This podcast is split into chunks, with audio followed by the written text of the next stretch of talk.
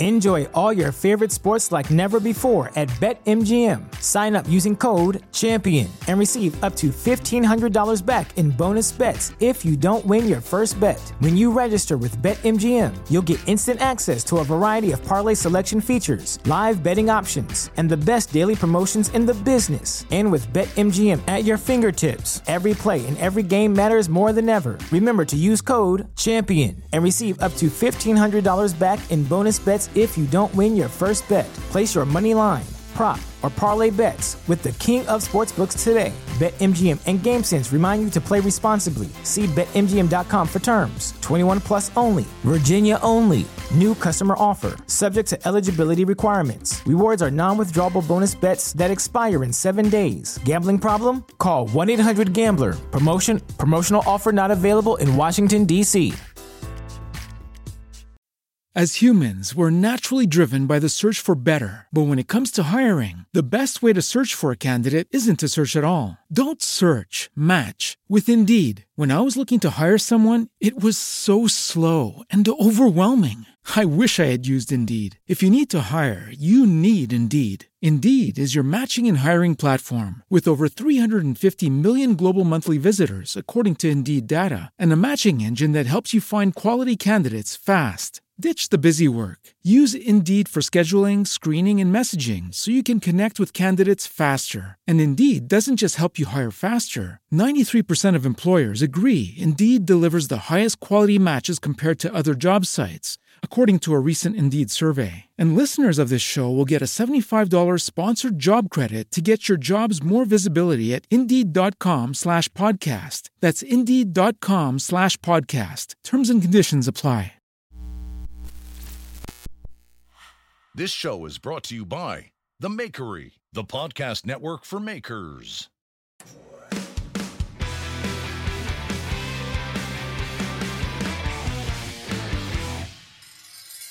Ooh. Welcome to another episode of Knife Talk Podcast. This is Mareko Maumasi reporting to you in the middle of the day. I feel so bright eyed and bushy tailed. I'm here with Jeff Farsai of Farsai Knives and the brewmaster, Mr. Craig Lockwood of Chop Knives. Uh, we're here to answer questions, talk knives, make jokes, all that fun stuff. How the week? How's the week been, you guys? Let's start with uh, Jeff. Or do we want to? Which one do you guys want to take it? You're sh- you're shot out of a cannon. I love it. I love it. I'm looking forward to a different dynamics. It's for everybody. It's Friday afternoon. Craig's half in the bag. Mareko just had lunch. We're, this is going to be a whole different ball. It's not Sunday morning anymore. Fine. It was a great week. I hate to say I like this on Friday afternoons, finishing the, the week off. I actually had a great week.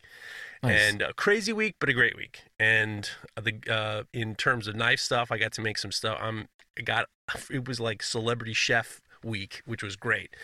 So I'm going to be making a knife for uh, Julia Davison, who's the um, she's on this sh- PBS show called America's Test Kitchen, and she's Oh, yeah. been flaunting one of my knives lately, and she just got in contact. She wants another one, which is super cool. And then um, I did a kind of a, a wacko knife that I uh, that my friend uh, Elon um, Elon Hall, who is the uh, first winner of Top Chef. I mean, I was dealing with him this week, and then I just sent the knife out to Jacques Pepin today. That was Oh, like wow. highlight fucking shit. Yeah, highlight shit. He's, you know, if you don't know who Jacques Pepin is, you might be an EDC guy. You might not be a culinary guy. Jacques Pepin is like the king of, I mean, he's French chef, king of the United States in the 50s. And then he was a chef. He worked with, uh, I know, uh, Howard Johnson's back in the day. And he was just one of the, the pioneers of uh, French cooking in the United States. And then he ended up doing a lot of TV shows um, Yeah. early on when it was just like him Like classic And- stand and stir stuff, right? Classic but like he had a way about him like if you can if you want to learn how to make a perfect omelet go you look up his youtube videos on omelets. He did a show with julia childs which is great because she's nuts and he's like rolling his eyes the whole time. He's incredible. He's in his probably God, he's late late 80s early 90s now. And then he's recently his daughter's so smart. They, they have a whole foundation. He was mm-hmm. involved with the french culinary institute. Just they do these five minute cooking videos and i think they really started it f- during um, the beginning of lockdown and it was these great quick dishes for your family, and there were the less than five minute episodes, and it was like he would make shit out of whatever you had in your pantry. He's such a great dude, and Yeah. growing up, like I watched him show because I had, you know, I was alone, so I was like watching his show. So I, you know, he's been reaching out to me, and we've been ch- chatting a little, chatting a little bit, and I sent him a knife today, and it was like, fucking felt great, really. What great. what kind That's of knife awesome. was it? just as you know he's he's getting older and i think one of his i think he's i just wanted to make him a light knife. So i made him an eight inch k-tip with uh, uh hudson valley walnut and then i did a drawing. He's a painter too so i sent him a, a watercolor too. So we'll see. I i have been he's been just it's been like it's cool. It's it's like you know of all of them he's he means a lot to me especially and i know his wife just passed away and Yeah. he's a, he's just such a great dude and you know what he's done and for culinary the culinary tradition of the United States is just amazing. Absolutely. Did you Yeah. remember? n- Now you're making knives for all these celebrities that are on TV. Only for Did you remember to put celebrities.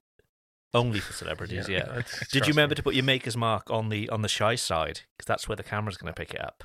I put it on the right side, and I don't care. You you'll be able. To, I mean, I am I am worried about whether or not. I mean, he he if it's it's, up, it's fine with me. He just can you know P deserves to pack it in. I just wanted to give it to him Yeah. as is like a thanks for like keeping me company when I'm you know nine or ten and no one's in the home. You know, it's like I don't you know I don't need I don't need fame or fortune or anything like that. I just was like it was just like very full circle for me. So Yeah. Nice. Nice. My, uh, I got Um, to meet him actually a couple of years ago when I was still in Connecticut because he lives in Connecticut. That's right. And um, he had just uh, made a book uh, that was a collection of paintings, and what they're all they're all these water paintings of Yeah. like these intricate. Uh, like garden scenes and all this stuff, and what they are is basically it's like a journal of menus. So when you have that's right. a dinner party or something like that and and you kind of put together the menu and you kind of it's basically it's just like a little journal but we had him uh sign it to victor uh, and so victor was there Oh, Cool. and uh we yeah we all got like a family photo and stuff and it was uh it was a pretty cool moment because yeah like you said he he is a legend especially in the united Oh, states legend, And legend. so it was a pretty uh it was a pretty cool moment that is awesome because that's one thing he would do when he'd have these cocktail parties. He would draw up menus for Yeah. all the guests, and then every cocktail party he would have a. He would also do a. Uh, I think it was in a in journal. So he has like, he's got years and years and years of of, of these watercolor menus from the cocktail parties he's had at his house, Wow. and it's like you know. It's it's such, and then he gets all his guests to sign the menu. It's such, it was such a great concept. He's just such, you know, without just getting too fruity about it. I mean, he's he's just outstanding. sentimentality not fruity Hmm. It's being It's sentimental fine. Just, you know, what are you gonna do? What are you gonna do? Craig, how you doing? I'm okay. Okay. I- I've had a weird week. Um, I've done very little work in the way of knives. Um, I spent Monday and most of Tuesday in bed Oh no. with the worst migraine ever. And when I say migraine, I mean christ dizzy if I lifted my arm. It it was it was it was horrible. Horrible. I don't I don't often get them. Um, so by Tuesday afternoon, that was sort of easing. Then went to bed Tuesday night. Woke up Wednesday and could not move at all. I What? pulled I pulled a muscle in my neck oh my god um, and sort of going into my back. And I think it must have been where maybe I was just sleeping strange or something because I hadn't been feeling well or whatever it was. But I pulled this muscle, and every time I moved, I was in agony, absolute agony. Like sneezing was just the worst thing. Would Oh, just Jesus. break me.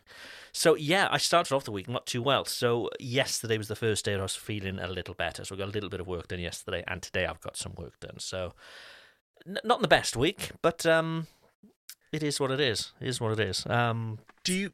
Does this happen a lot? no Migraines?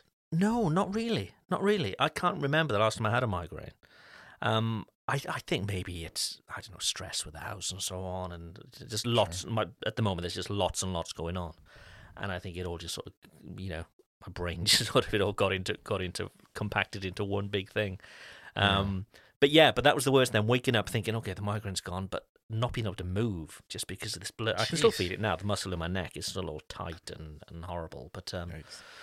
Yeah, so um, a bit of a write-off work-wise. Um, been spending lots of time back and forth to two houses, you know, with builders and all that kind of thing as well, and making sure they've got what they need. And um, yeah, it's been it's been a. It seems as if this week has been about two days. It, it seems to have Oh, flown jeez. by, Yeah, like sure. speeded by completely. Now, How do you- you were saying that the, that the Oh, weather's sorry. changing. Sorry, the the weather. You said the weather's changing. Do you think it could be seasonal?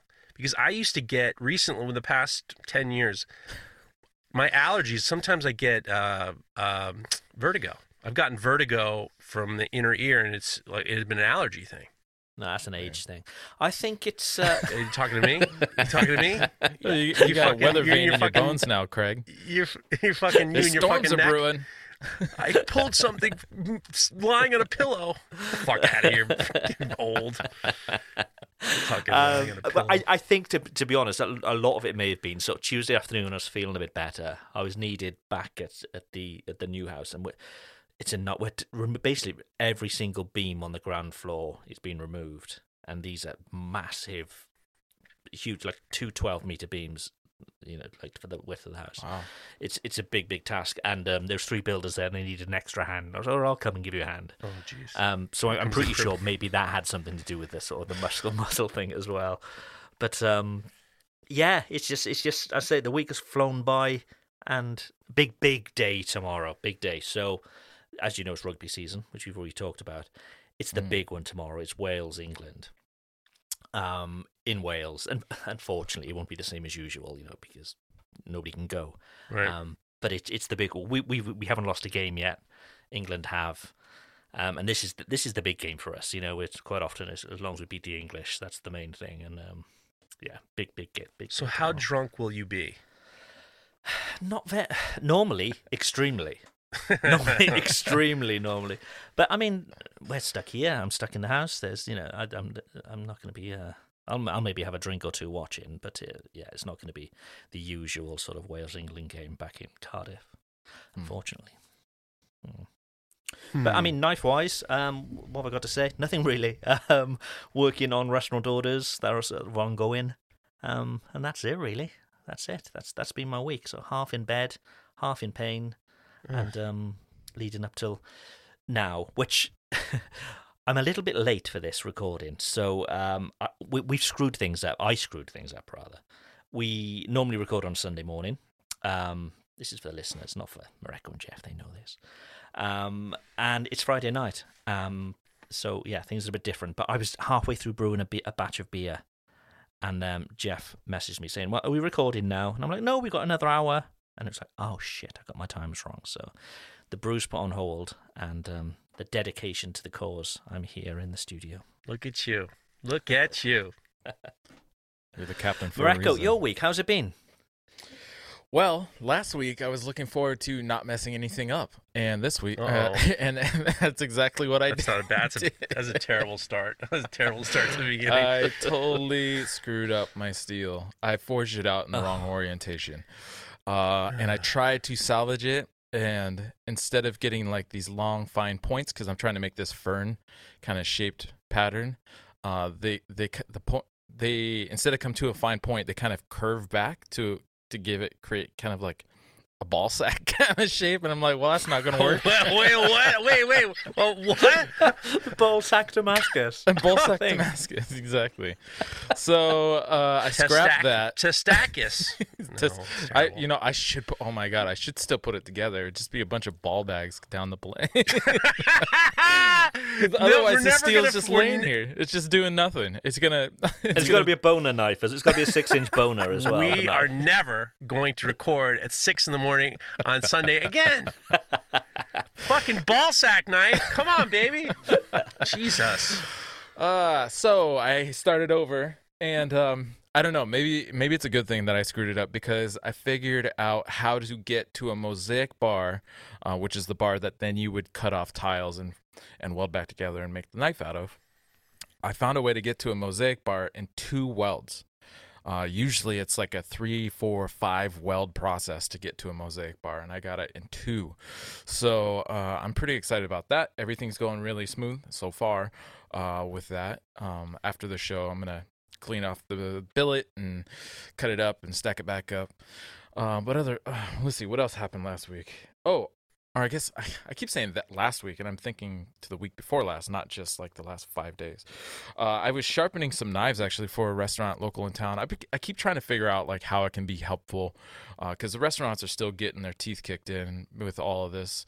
Uh, in Washington State, they they can only do 25% capacity inside. a lot of places are doing, uh, which uh, you know unfortunately probably still isn't the best idea to do any indoor dining.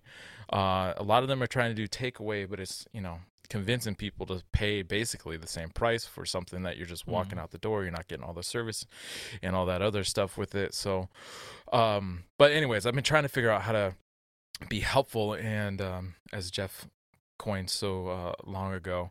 And uh, so i've been sharpening knives for uh, local restaurants just trying to help out like no no cost or Nice. anything just sharpen a It's knife really cool. and uh, I fucking sliced right into my right index finger yesterday or, or a day before. No. And I was like, it was all sharp. It was perfectly hung, and it wasn't. It's nothing terrible. It's not like perpendicular to the finger. It's like I was I was wiping off, cleaning off the blade, and I just went like half a degree the wrong direction, and I sliced right into my fucking finger. So that felt pretty terrible. Um, but the uh the I, I dropped off the knives. They're super happy. Uh, the owner was super happy with them. Uh, I got some pizza, super delicious pizza. Uh, so shout out to Wicked Pies uh, here in Olympia. The, and uh, and all three listeners from the Olympia, Lacey Tumwater area.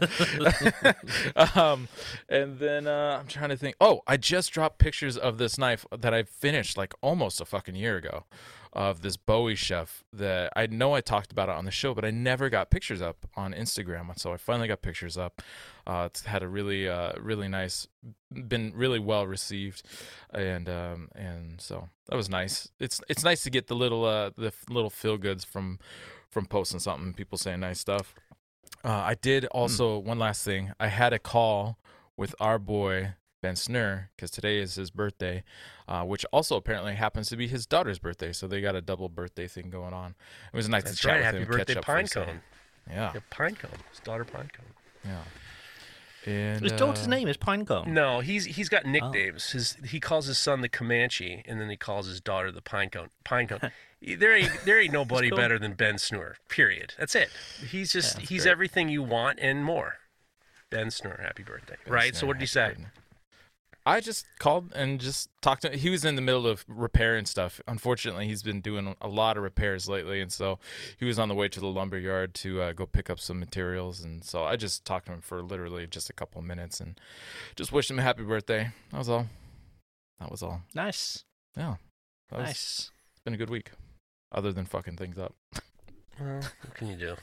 You called it last week. You knew you would. You knew you would. So I, it's all good. yeah, I totally knew it would. I have a one funny uh, COVID story to tell you. Only because it just, I mean, it just, I had to tell you because it happened. Uh, I- walk the dogs all the time, and I have a a, a neighbor who's, you know, young guy.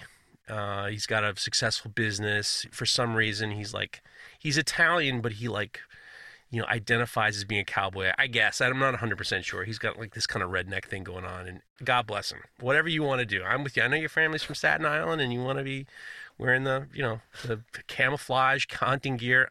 I'm with you.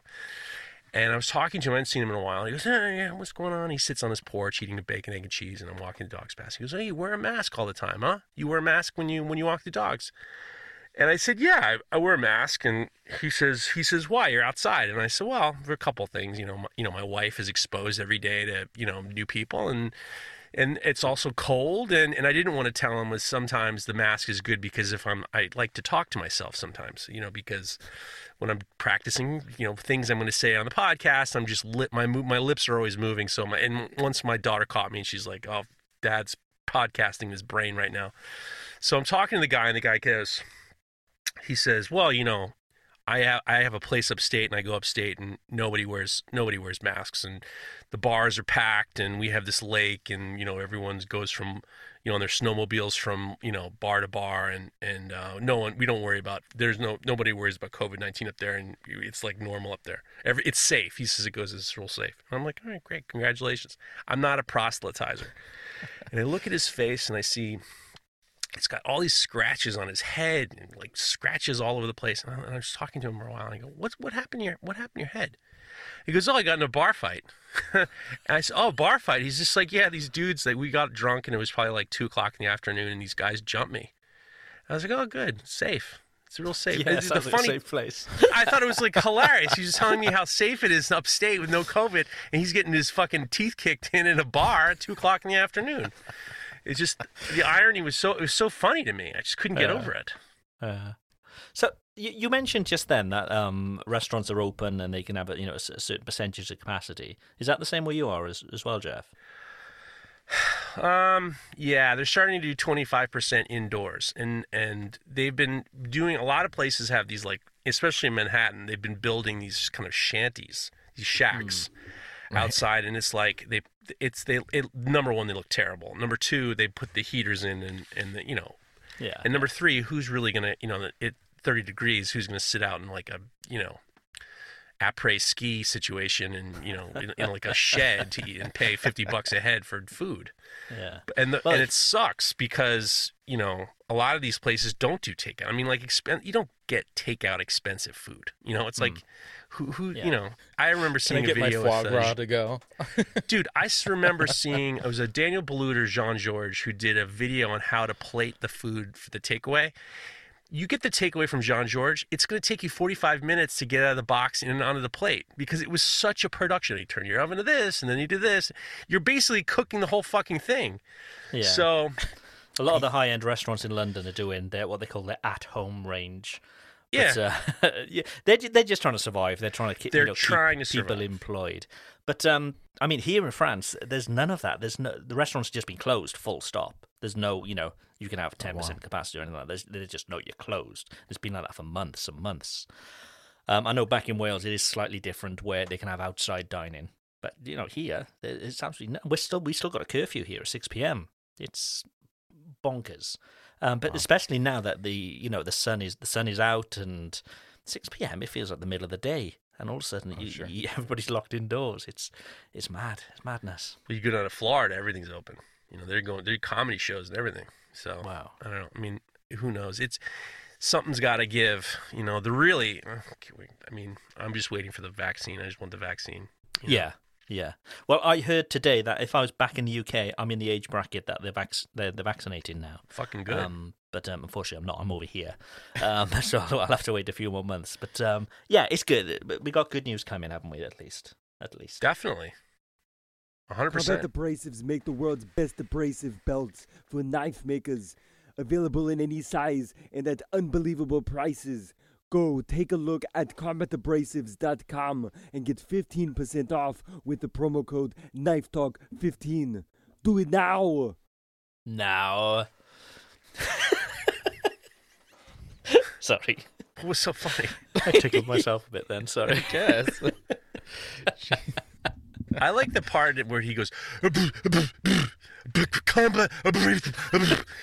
I, that's the part I like the most. He's like really struggling through those lips. We need to get Brian on the case, don't? Oh, Brian dude. House to do these for us. Brian's got to do them. I mean, you can't get a better announcer than Brian. You can't. You can't find it better than Arnie. Got to get Brian to do these things. Well, if that with that said, this is the time in the show where we call we call well you you the listener are able to ask questions for uh, to us and we'll try to answer them. It's called Hey man, can I ask you a question? Hey, And the- man, can I ask you a question? I think Brian's better than that guy. I love I think sports so. guy, I but think Brian's so. better. He's he, but he's a Brian House of the Work for a Podcast is a professional. He was hired to do voiceover work. He he read Audible books. He, he said they, they they underpaid him. Yeah, unbelievable. All right, so hey man, can I ask you questions? a time where you can send us your questions and we'll try to answer them. Hey Craig, how can how can they uh, find out? How can they send it in? Contact us via DM at Knife Talk on Instagram. It's that easy. It could be easier if he said Knife Talk Podcast on Instagram, but we seem to- true, yeah. I mean, that, Brian, paging Brian, you got to fix that one. Holy shit, we've been promoting the wrong Instagram feed for like two years. We realised last week, and yeah, it's been two years of saying the wrong address. I'm wondering why we haven't got many followers I on mean, you can't you can't make it up. You can't make it up. But uh, we got a few. We got a few. So the first the first question from the listener. This is from Tom Eloise Lo, Eloizo Eloizo. Hey, like that, Tom. I got it phonetically. Uh, Eloizu. Eloizu. Eloizu. Tom Eloizu. Thank you.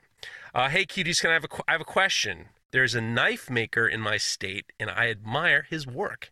And I wanted to reach out to just pick his brain and perhaps see some of his process, or even just get to know someone with a similar interest. What are your thoughts? If I touch base to see if he was open to the idea of sharing some knowledge, I don't have knowledge to offer back in return, but I'd be happy to pay. Do you think that's acceptable in the industry? So Tom wants to. Tom is Tom is he's he sees this bird and he doesn't want to spook the bird. What do you do? Take it slowly.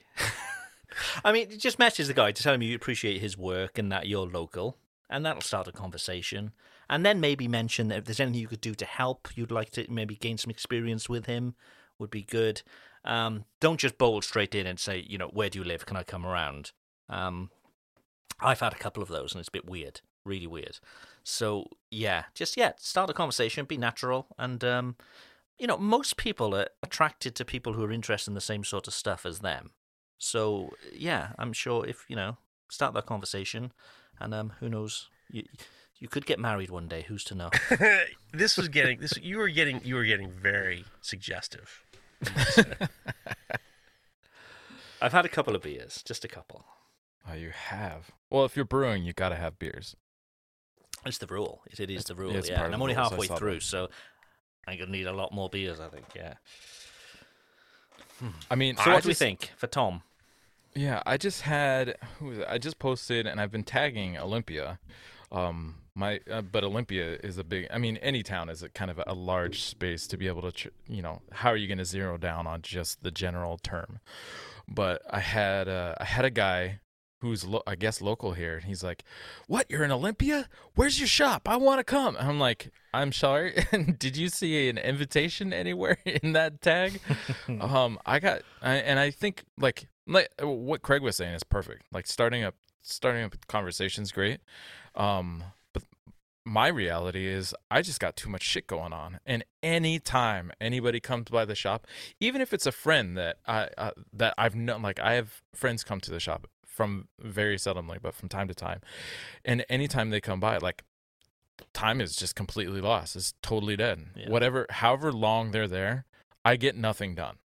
And it's good because I, I don't get to see people my friends very often and um but at the same time like when it comes to productivity like it, nothing's happening and so it- it's hard to justify doing that especially with somebody that you don't even really know and I, it sounds like he's this guy's uh tom's interested in paying but at the same time like right now especially for me like money's great and all but i need to get getting through my order list is more important to me right now than getting an extra couple bucks for some i'm like I, and that feels like to me that would feel weird to accept a few dollars just for somebody to come visit the shop like i plan in the future to do more like public public engagement uh, activities and doing demonstrations or doing classes. I'm working with a local makerspace here. They want to start up, uh, like create a, a a hot working portion of their makerspace, and so I'm working with them to get that set up. Um, but until like I don't know, it's it's like this is my private workspace. This is my my studio or whatever you want to call it, and it feels very um personal to me. And it's so it's when somebody asks oh i want to come by your shop it's like they might as well be asking if they can come to my house for dinner that night you know? It's very again it's it's personal to me on that level. And so that's why you know i'm good with friends coming by but other, other than that like i don't basically ever let anybody come here and it's also i'm on my shop's on private property like i rent from a friend uh, on his private property, and so and he's not necessarily he's not one basically strangers, people I don't even really know coming to his property to where he lives, in his house. Yeah, and so yeah, that's where I'm at. And, so and Tom, don't reach Jeff- out to Mareko. Jeff loves it when people come over. I fucking place. do not love it. I fucking do not. I mean, I hate to. I, I was just gonna like squeak out of this one because, uh, but it's like, I wish. I the my problem is, time is not on my side, and I I get very, like even the podcast. Like I'm very regimented in my day and my time and everything like that. And if I don't meet certain like deadlines time wise, it kind of fucks me up. I'm, I, I have a real problem with that. So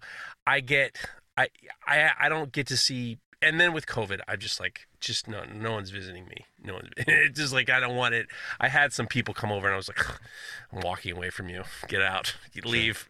But at the same time, it's like I think that there are most a lot of people are not as antisocial as we are right now, and I think that you might have the opportunity to develop a relationship. But it's you know it's the same thing with i think that the funny thing is is i think that there's a lot of people seem to think that people who are on their own or they're solitary workers or artists or even tattoo artists or that they're just like financially independent of you know and then they're just able to kind of just fuck around and do whatever they want i got friends of mine who call me up and say let's go fishing i'm like hmm. what are you talking about He's like, oh, let's go fishing. Come on, you don't. You work for yourself. You don't have to ask the boss. Go fishing. I'm like, yo, I have some shit to fucking take care of.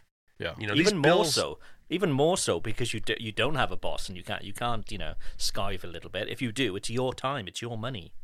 I mean, the times that I do do that are with my kid. You know, like I took Sure. I took an afternoon off last week because my kid was, you know, she, she's running on a full year of being at home alone. So uh, you know, with school.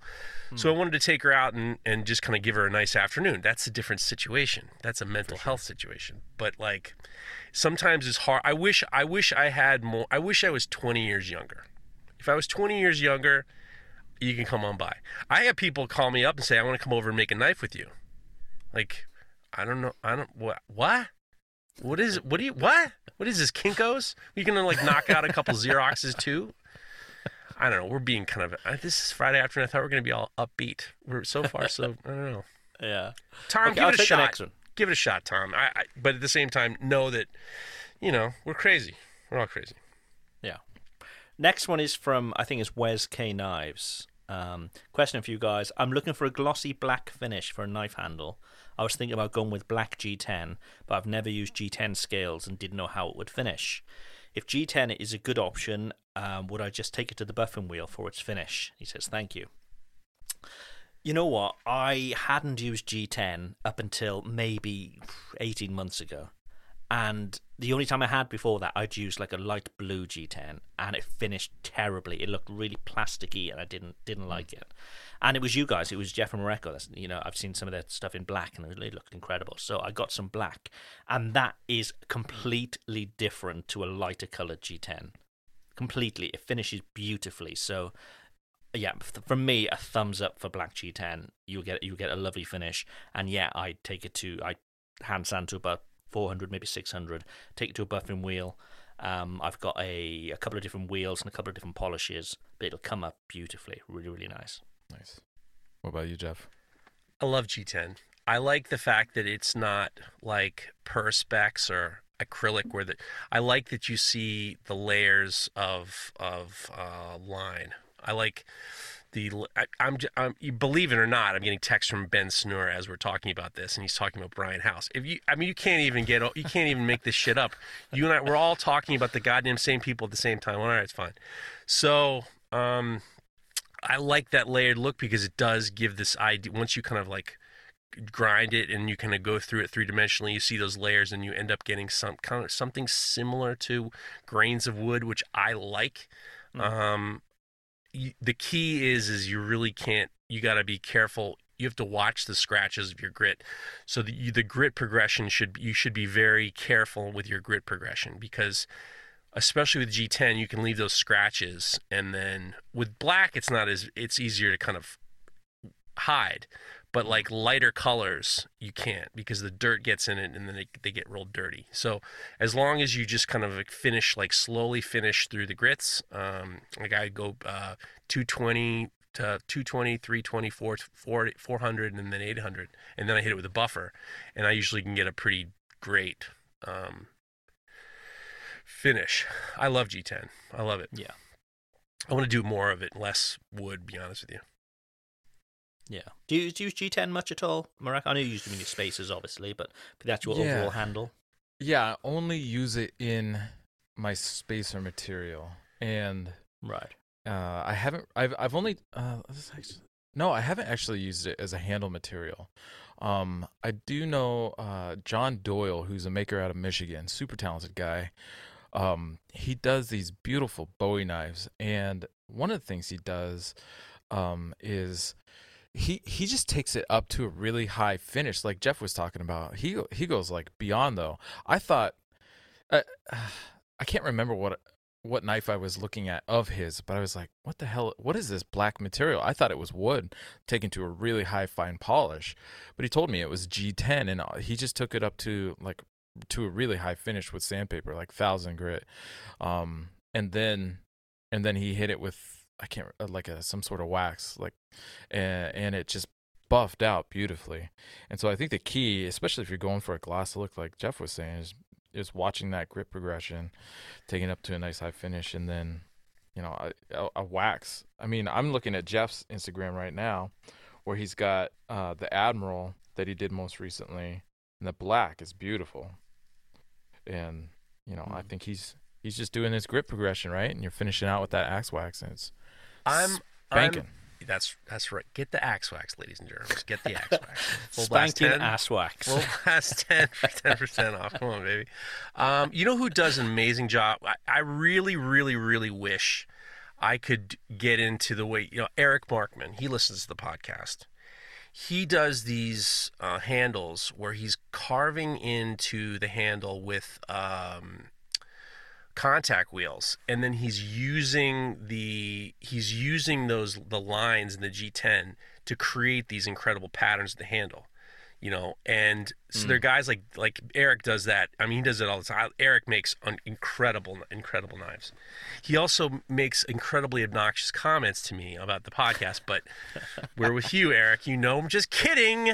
But um yeah I, I think G10 I think I like the I like it when people kind of optimize the material. So like you have those you know those fiberglass lines, and you're kind of like having that as a part of the vocabulary of, of the of the story of the of the handle is just like I just I dig that so much. I'm just not good enough with the contact wheels and the you know I don't know how to put my parameters on things. So.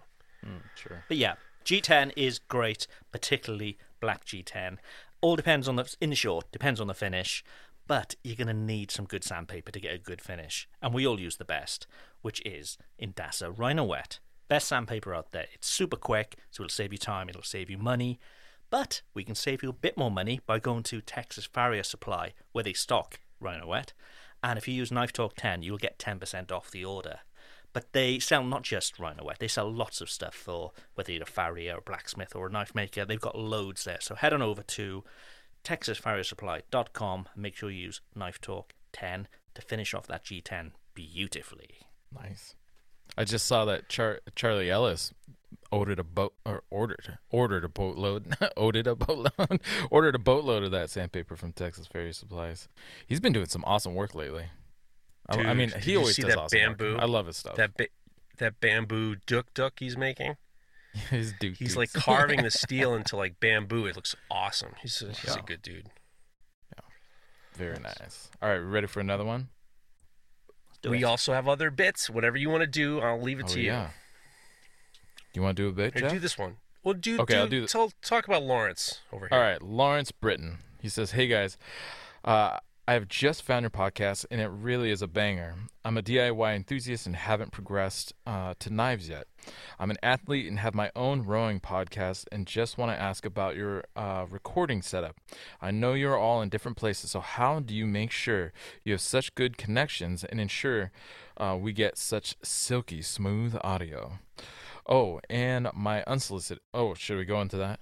Yeah, you Uns- should definitely read the whole okay. thing. Definitely. Definitely read the whole thing. Okay, unsolicited advice is for Jeff. Please stop saying I'm interested at the beginning of every sentence. Ha ha ha, you guys are awesome. I'm interested? Do you say that? Yeah, never no, noticed yet, it's but do- uh, look, Lawrence. Lawrence might not have the best, you know, fine. He, he- I have what's called. Some people have what's called a verbal crutch, and it's the expressions that they rely on when they talk. I have them. I have a lot. Trust me. I know. I say it's interesting, or that's fascinating, or what interests me. I I do that all the time. I'm aware. I, trust me. I know. I have verbal crutches that I lean on. So Lawrence has a podcast. He's a uh, congratulations. Po- uh, Lawrence is a silver medalist um, on the South African rowing team. He's an Olympian. He got a podcast called. I almost saw. I almost said Row Talk. It's not a Row Talk. it's, every podcast I think now is, is Talk. talk. Row Talk. It's called the Row Show. So, congratulations to to Lawrence um, on all your uh, on all your you know future. That was very gentlemanly of you, um, Well- Jeff.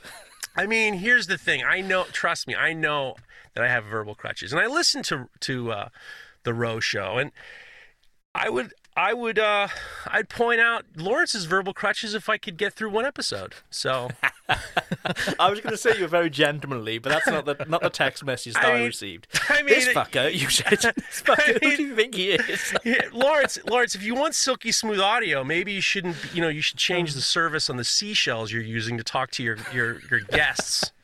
You know, maybe you should consider not using cans and string. You know, so think about it. No, peace and love, peace and love, Lawrence. I'm with you. I, I wouldn't want to turn away one of our listeners. Fight for everyone. Craig, tell tell this pitiful human being what we use. we're we're currently in the middle of changing things actually. So uh, we currently use Squadcast, um, which is a, a piece of software which is ba- it basically works like Skype, um, so it allows us all to speak to each other in real time. Um, but what it also does, it will um, download the audio locally. Um, so, like for myself, I'll have a local file of my audio. Jeff will have a local file of his audio. Marek will have one of his. So we don't get that garbled internet sort of you're breaking up kind of thing. It's as if we're recording in the same room. That's his bread and butter. what was that? Sorry. That's his bread and butter, garbled. He likes the garbled audio. The garbled. You like- Row the talk. You okay, Jeff? Jeez. Yes, I'm, I'm Um, sorry. So we yeah we use Squadcast, um, um, but we're thinking of changing to something called Zencastr, um, which does a very similar thing, um, as well as a few extra features. Um, and then yeah, and then it's just a case of mixing the three together. Um, we all use the same mics as well, which helps. Um, yeah, simple as that really, and just making sure you've got you know give it a bit of thought. If you're in a big wide open space where there's sound bouncing off all the rooms, it's going to sound terrible. Um, yeah, I'm just Easy kidding. right? R- Lawrence is, can take a joke. I, you're, I'm with you, my, my man. I appreciate it. Everybody He's go a listen to He's him. He's a silver medal rowist, so I'd imagine he's got some big arms on him, Jeff. You want to be I- careful. look, what are you? I, fine, I'm with you, 100. percent I'm with you. This guy, Row Talk is the the Row Show is the move. Everyone go listen to Row Row Show. Show. Go- Learn with something it. about you know rowing. You know, catch a crab or something. That's that's an expression. That's a rowing expression. Catching a crab. You know about that? No. You don't know about catching a crab? No. That's when you if you if you're not rowing in line with your other rowists, You're crabbing. you're not, you're not crabbing. You get knocked out. So if you catch a crab, that means you get you get kicked off the boat. So I didn't learn that on Row Talk, by the way. Uh, Episode 9 of Row right. Episode nine is all about the crabbing. Crabbing. He's a good dude. I'm with you, Lawrence. I gave you enough of a beating. I'm with you. Okay, let's. Who's going to take the next one? I tell you what. Let's let's do a um hot take.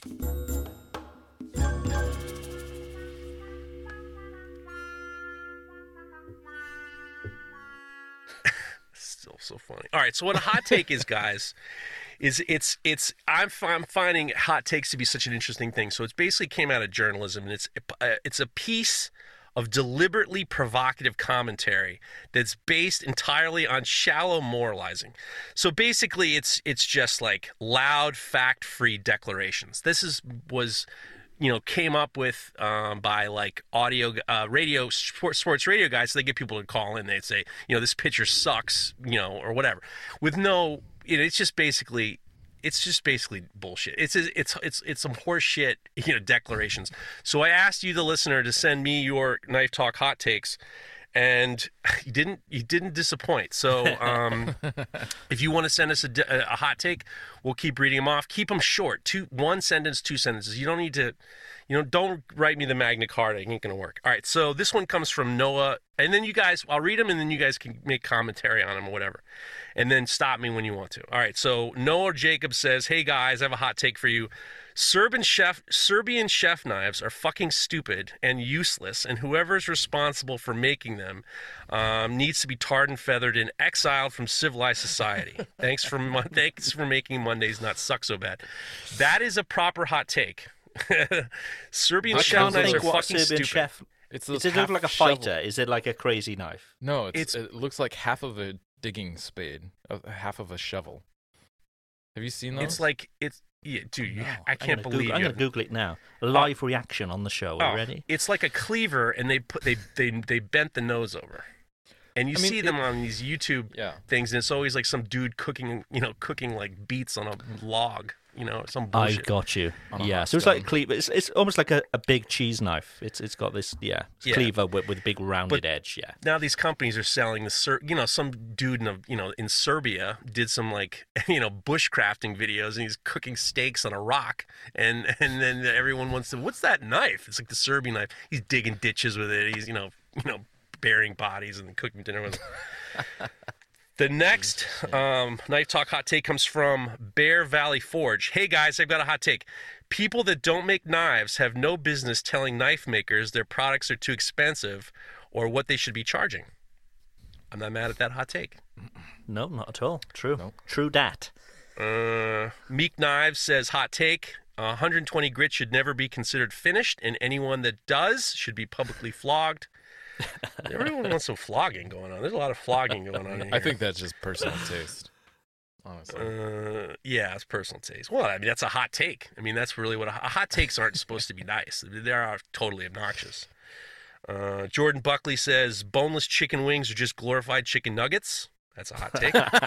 He's not the the big That's- kid. that's the truth again. the fucking hot take. Um, Taylor Mead says open needle knives are, are hard use knives, far exceeding any fixed blade you can acquire. A hot That's take. bullshit, but well, think that's not a hot. hot yeah, that's a bullshit statement. that's a hot take. I mean, this is the this is the meaning of a hot take. It's it's not supposed to be nice. It's controversial to a certain degree. yeah. Um, Pig Iron Forge says hot take, uh, knife talk hot take. If you receive a free knife as a thank you, and as a thank you, and ask to have it changed and reprofiled two year, two years later, you're an asshole. yes, you are an asshole. That's not a hot take. That is a fact. He goes. That's he goes. personal experience too. Yeah. That surely. Nakiri to Gyuto, and then he gives the fingers. So somebody he gives someone a free knife, and then just like, can you change this into something completely different? Uh, Leonard Lee says, hot take: any test of a knife that involves cutting a bit of paper is completely worthless. That is a, a, a, a, a, a that is a Controversial. that's a hot take. controversial. That's not. I don't believe in that. I don't. That, I that's don't the hot take. with that don't- one. I like the I like the paper cut. I listen. I like to listen. Yes. Yeah. I feel the drag. Yeah. Here's a hot take. Chad Kimmel says Prince is better than Michael Jackson, and it's not even close. I think I'm Oh. on completely on board with Chad Kimmel here. Uh, better at what? Say what? Of what? of what? Fucking what? Of being dead? I mean, come on. Of what? Uh, Fucking playing I- tennis? I never got Prince. See, never got it. Never got it at Dude, all. Prince is the man. Prince is the man. Um, uh, FD Knives says anime and video game weapons are stupid, and we don't want to make them. that's, a, that's a fucking funny hot take. Here comes. Uh, you guys like these hot takes? Yeah. they like- good. all right. Liking him. Mario, and I didn't even have to promote him. People just started putting him in. Uh, Mario Dunkelberg says, "Hello there. Here's a hot take. Tradition is just peer pressure from dead people. Thanks for the good show and keep up the good work." I'm gonna use that so hard. That, that quote. I might go on my website tomorrow. That one. Tradition is just pure pressure from dead people. that was from Prince. That's what Prince said. Um, Yeah. Right. Joe Whitney says, "Here's a hot take. Your opinion doesn't matter." That's a fucking meta thing to say right there. Was that DM directly to you, I guess. I don't know. I had a couple we had to like I had to like there's one person I had to brush back. We'll get to him. Hot take from this is from Robert Pierce. Advertisers that use emergency vehicle sirens in radio commercials should be tarred and feathered. Oh Jesus! There's a I've heard of- those. There's a lot of uh-huh. tarring and feathering suggestions in this community. Everyone wants like old school justice. It's know? tradition. Tradition. And you know what they say about tradition? it's peer pressure from dead people. Dead people. All right. Ronald Knives says, here's a hot take for you. Anyone who mentions edge patching, edge packing, I'm going to read it over. I apologize. Uh, Ronald Knives says, here's a hot take for you. Anyone who mentions edge packing and doesn't immediately follow with the words is fucking bullshit. Should be thrown off the internet immediately and permanently. I love the hot take. I love what people are, people, you know, if you get them to concentrate what they're saying, they're good. Yeah. Condense what you're going to say into it. Yeah, Right. it's good. It's all good. Uh, here's a here's a here's a very crazy hot take. Chad uh, Charlie Knives says, "Here's a hot take. I miss the days Knife Talk had good content. Thanks, guys. Oh, you bastard. Keep Wow. wait wait just hold on wait just hold on calm down. Keep up the good. Uh, whatever. I immediately before you give him a thrashing, I already said." What would you? I wrote to him, poor guy. You know, he was being, he was making a joke, and I wrote to him like in a fucking froth. I said, "What would you like us to talk about, Jason?" And he's like, "Oh, that was just sarcasm. You know, I was just making a joke. You know, it just it came out wrong." I'm like, "I am 100 percent with you," but I was like, "I would- I know I was going to read this, and, and Craig is going to go fucking flying through the microphone." But um, I did see it pop up in the in the DMs. I, I try to erase them quickly because I don't want you guys to see them. And then the last Yeah. one is from Noah Larson, and he says, "Hot take: Jeff's friction folders using bus tokens is found object art." That fucking hurt. That hurt. I disagree. It hurt, but it was a good hot take. I appreciate it. So, guys, I like hot takes. I think the boys like the hot takes. And if you Oh, want to yes. send your hot takes in, it should be one sentence, two sentences, and it should be a controversial declaration.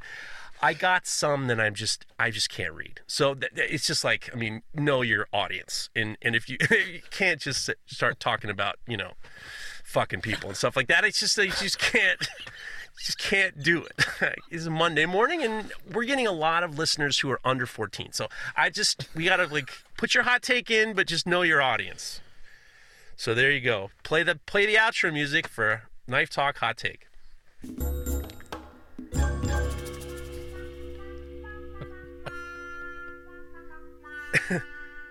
It's so long. I'm sure there's an extra. There's an extra. Wow, each It, time. I'm remi- sure. it reminds me of the Family Guy. You guys ever watch the Family Guy where Peter, like, Yes, anytime he yeah. falls and hurts his shin, he's just like, ah, ah, and he does it like a million fucking times, like way longer than it should go. Kills me every time. Hot take. So hot good. take jingle's good. Uh, okay. Knife Talk is sponsored by Even Heat, the manufacturers of the finest heat treating ovens available. Find your next oven at evenheat-kiln.com. To the chopper! Even heat. It's what we all use. They're the best. They make the best kilns. And we can actually get you money off as well. We can get you $75 off and free shipping if you order via Soul Ceramics. And they're a, uh, they're a uh, distributor of Even Heats.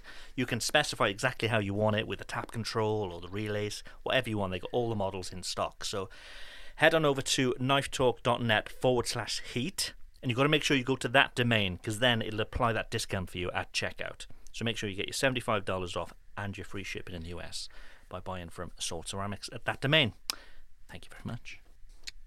And once we get to 10,000 followers, you can just do the, you know, swipe now. And I must say, eh, since Mareko mentioned that the last week, we've been, our numbers have been bumping up steadily. So, Because we've been promoting the wrong, yeah, yeah the, the wrong address for a long Yeah. time. Yeah, Yeah. Muppets. So if you don't follow us yet, please go follow us. Make this all. Let's all make this easier for each other. Yeah, Knife Talk Podcast on Instagram. Right. We've had another question from Jamie Mackey. I know this has been done to death, but have you got any more tips on pricing your work when dealing with imposter syndrome? I got messages from two mastersmiths telling me off for pricing too low, but I'm really bad at selling in general and really struggle with valuing my work. I also had one guy think I was from Pakistan today. so I'm obviously doing something wrong.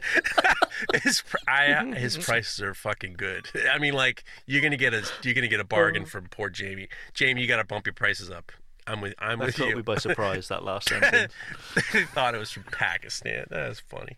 I It was can't, Czar Zabard. I can't find them. I mean, the thing is, if it's working for you, it's working for you. Don't let anybody else put pressure on you with your pricing.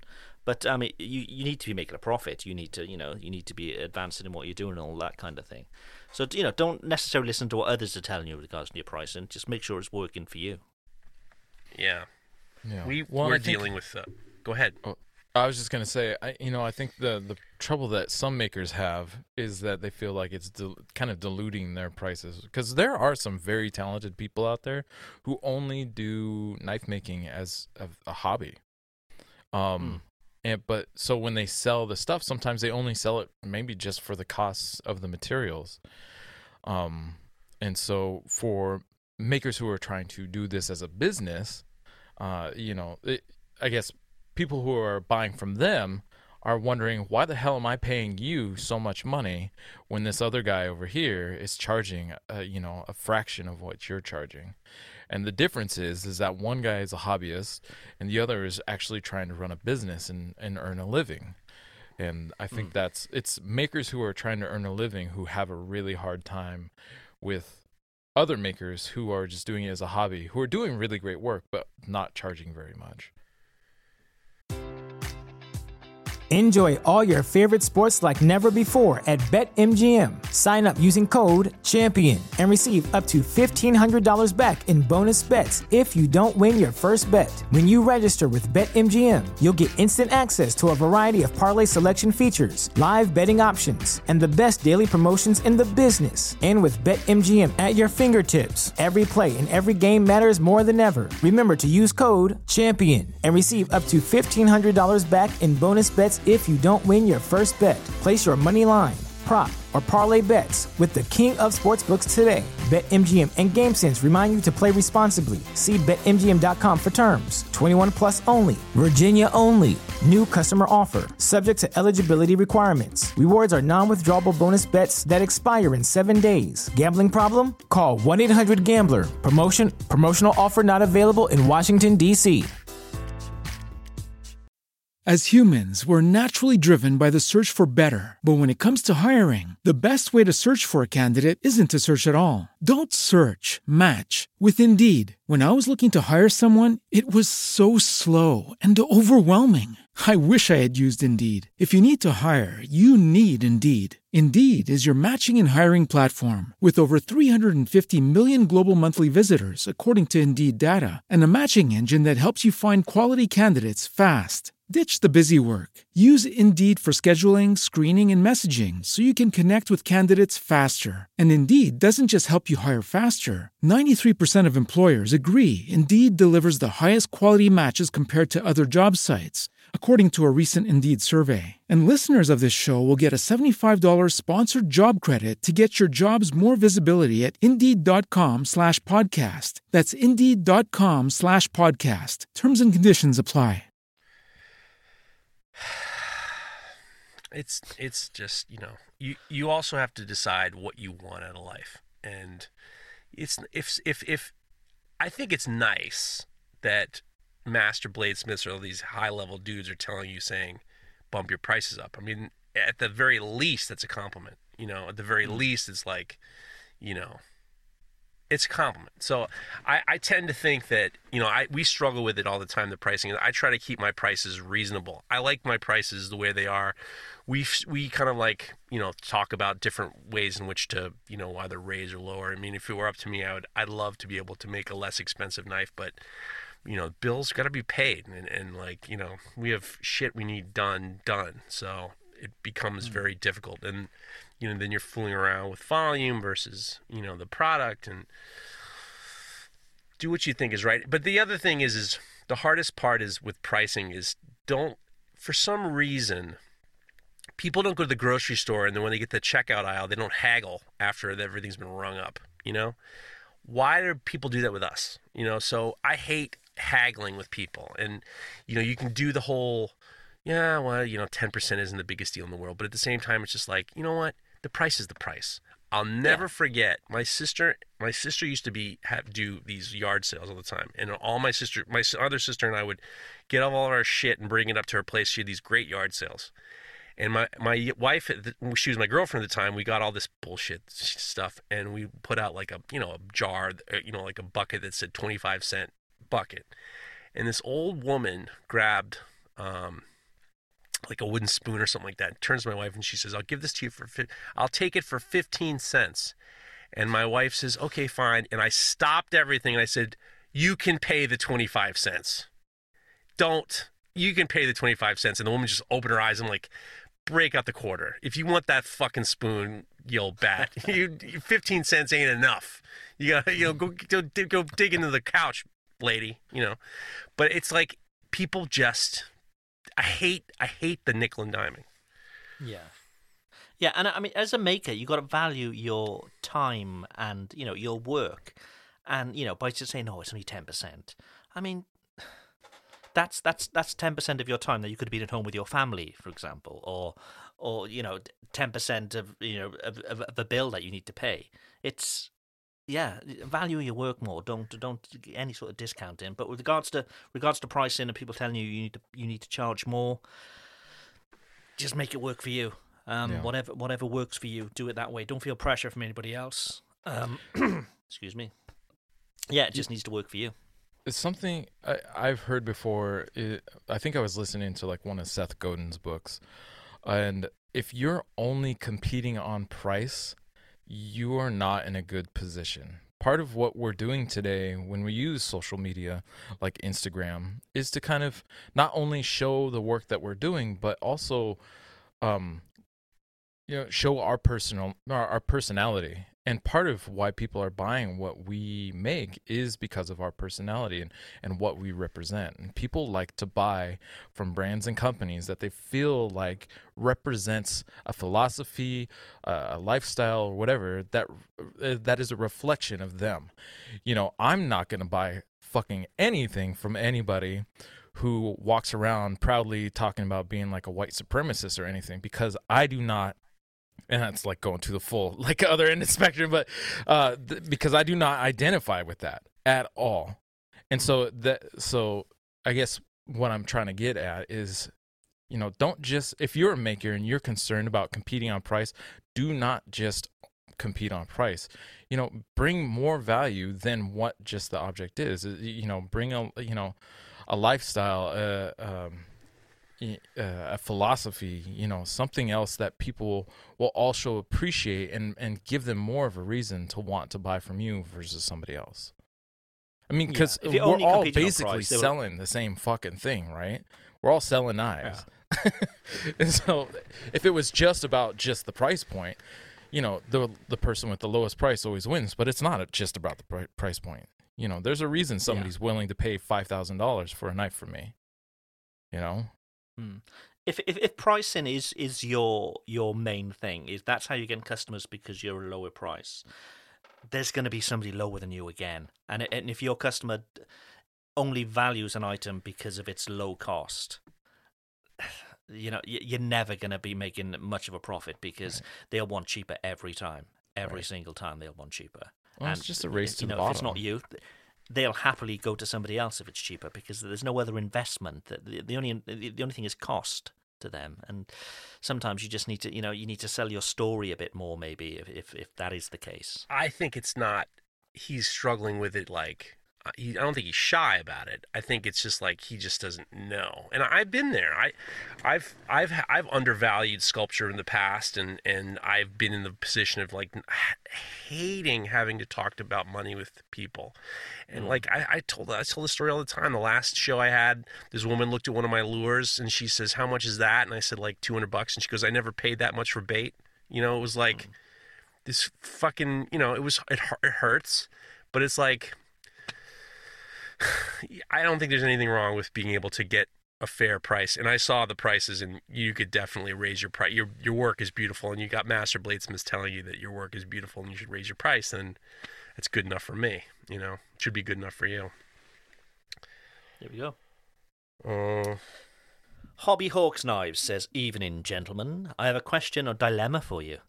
I'm currently working on a relatively low paid, minimum paid job, 9 to 5. Um, it pays the bills and keeps a roof over our heads. However, that along with family time really cuts into my ability to make knives at a good rate. I'm finding that I'm having to turn sales away because I can't keep up. Sales which would potentially pay more than my current sort of real day job. My plan is to continue, save up for a grinder and other equipment. Um, he's currently using files and homemade uh, file jig. Then take the plunge once I'm happy with the equipment I've got.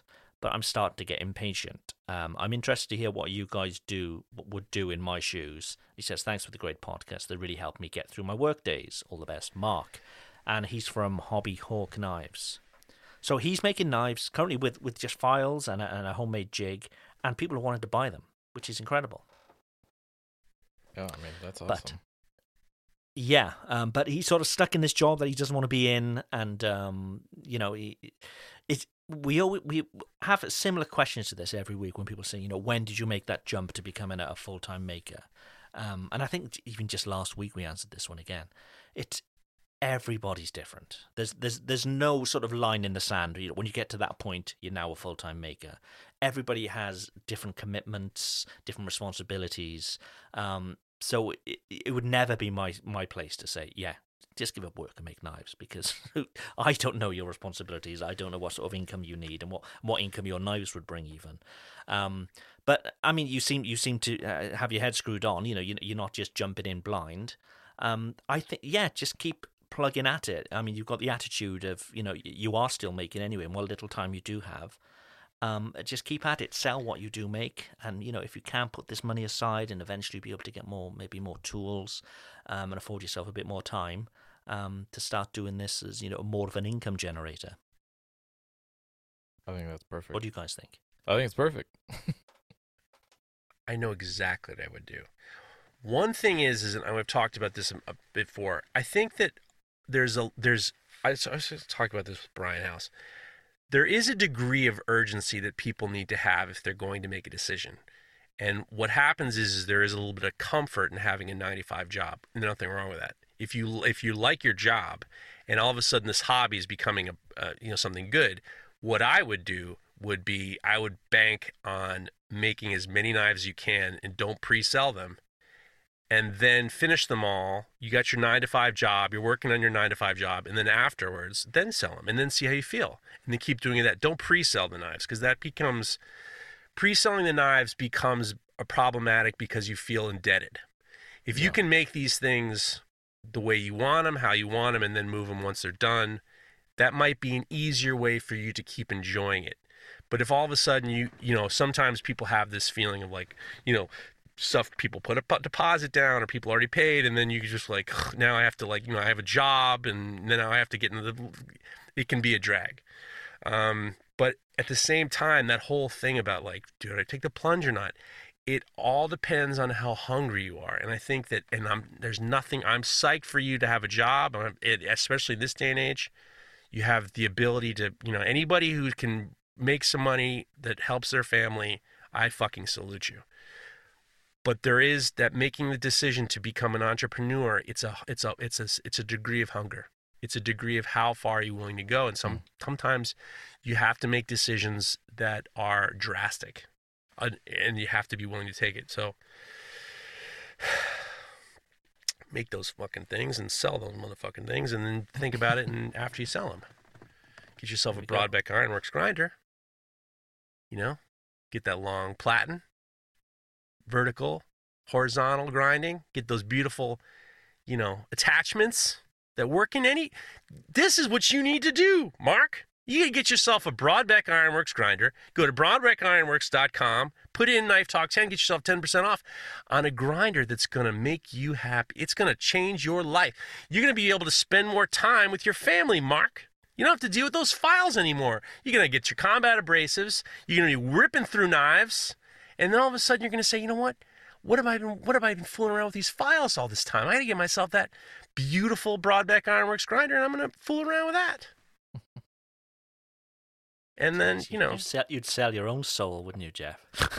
I mean, you know, I've been fooling I'm trying to get a bandsaw over at Full Blast Podcast. It's a lot of wax to make up for that that bandsaw. So I'm with you. The wax. Sh- sh- should we tell him about the text that I sent you earlier? Uh, go ahead, wax. feel free. So I was in the car earlier with my wife, and we put on uh, Jeff's podcast because I hadn't heard this week's, and um, Jeff's got a sponsor which is Axe Wax. And my, my wife is sort of on her phone, sort of half listening. She just looked up and she went, "Ass wax? What is ass wax?" I love to sell some ass wax. Well, I think it's because I say I say it. That's because I say in the podcast, go get yourself some axe wax and wax that axe. So I'm sure that's why she said she thought I Probably, was yeah. talking about. It's just the way she sort of looked up and went, "Ass wax? What is ass wax?" Uh, promo code Oh, full blast funny. 10 to get yourself 10% off all your ass wax. Fine. Bit of cross promotion there. I- Dylan Myrick uh, has got a question.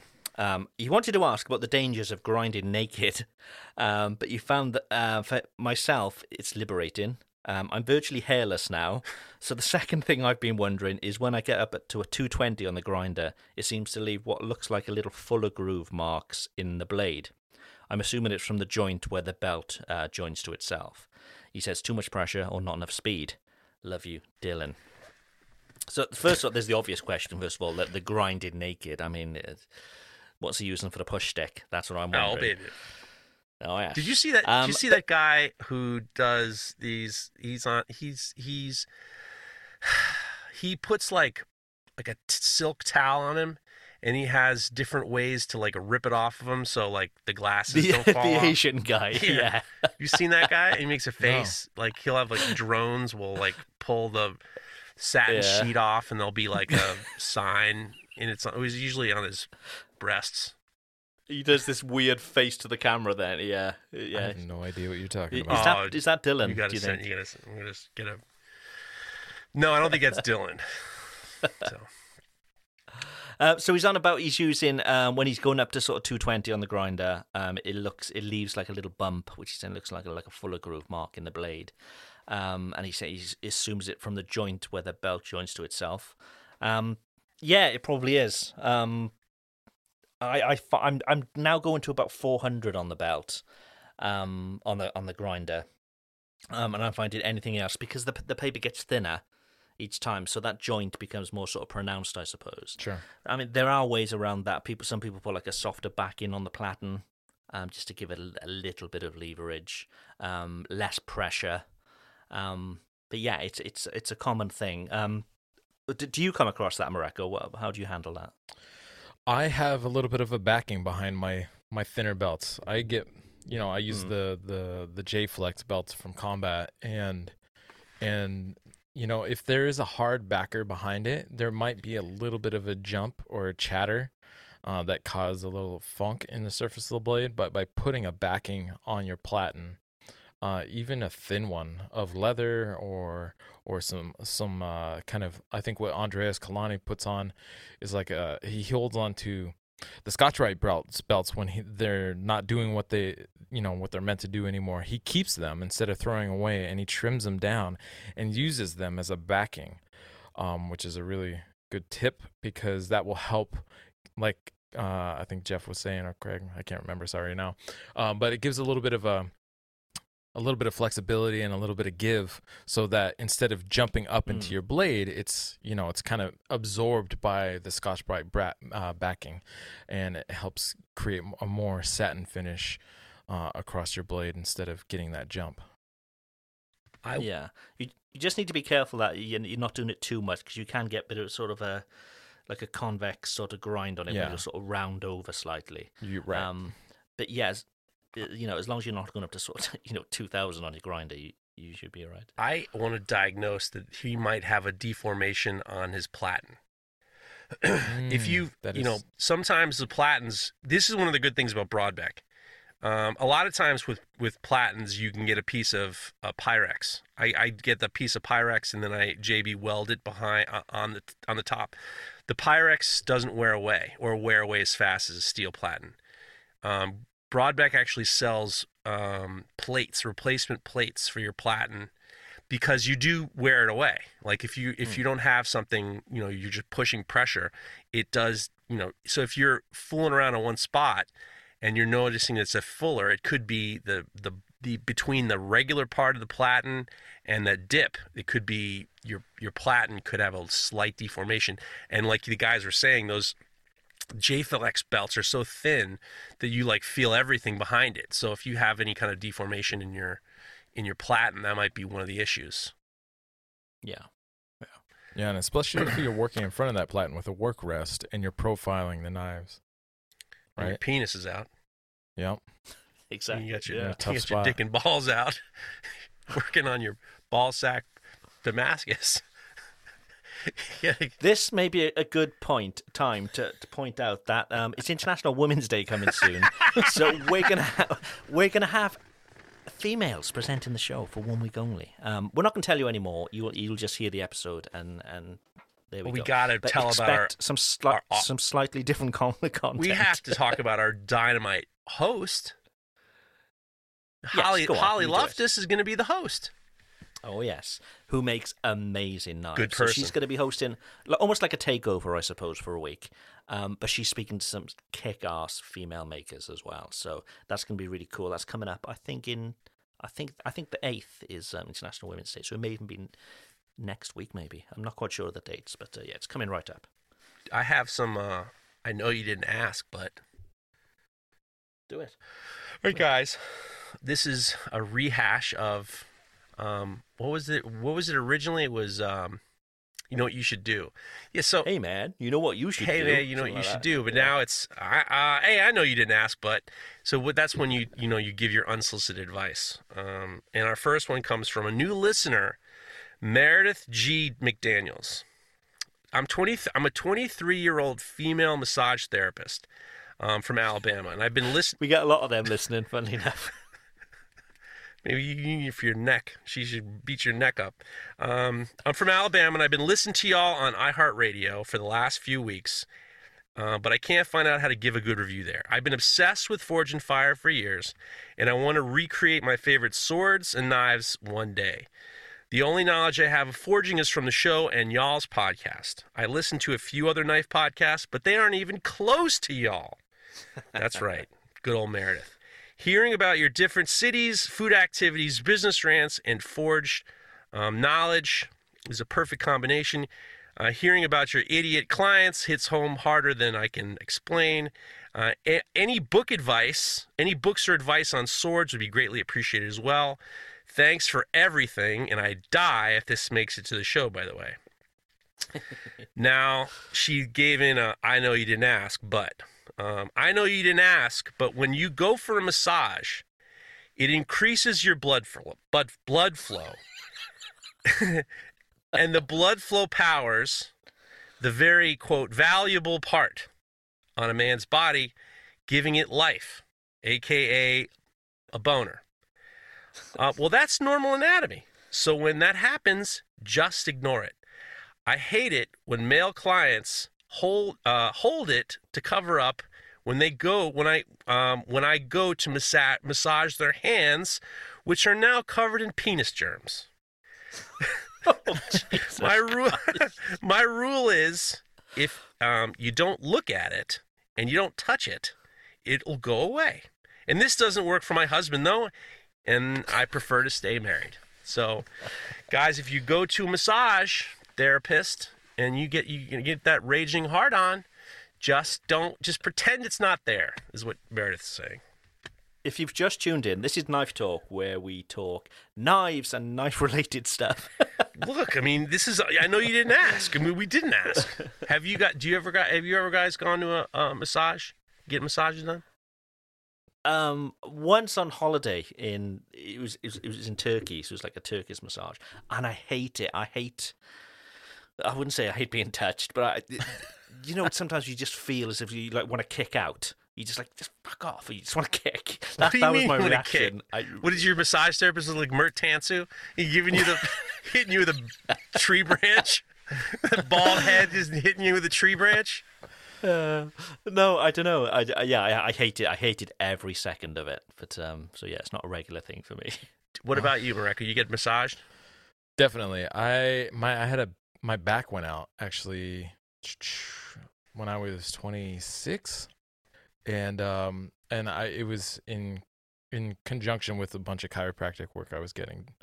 Um and so yeah, I I was doing uh massages uh, like once a week for like 3 or 4 months, something like that. My wife got me a massage and a few a number of years ago. And I told her, I said, "Listen, there's a chance I'm not I'm not used to being touched by a person, a woman, you know, other than you, and I might get an erection." I, I said that right. I said I said just just letting you know it might happen. And she goes, "Fine. What do you what I'm it's not a weird I mean, this is a massage therapist. This isn't like a rub and tug place, you know?" Um what's so funny about that? I don't think Craig's ever heard that. You've never heard of a rub and tug? Never heard of that. That's, no, I haven't. That's big. That was big in New York City. Rub had, and tug. you never heard of a rub? I had friends who used to go to rub and tug places all the time in New York. Down in Wall Street, there's a pile of them. They're called rub and tug. So, so, but the thing is, is there's so many rub and tug places, you automatically think that you're going to get, you know, finished off. And so uh, this poor Meredith, I'm sure I can only imagine what she has to go through, but I'm with you. So I told my wife, I'm like, look, I, I'm just, you know, it's going to happen. So I went up to, I went up to get this massage. I was nervous, but you know, I was prepared. I was prepared, and I was like, okay. So the woman starts giving me a massage, and she's very nice, and she's giving me a massage, and I so I start to do chit chat because you know I just start chatting and talking about her family, and she's like, ah, you know, I take care of my husband, and he's very infirmed. I'm like, oh, that's sad. That must be really hard. Next thing you know, he's got an incurable disease, and she's starting to cry. Oh, Oh, boy. And all I can think of is definitely not going to get an erection now. True story. I was just like, Disappointed. I know. I was like, I was like, it's problem solved. Problem solved.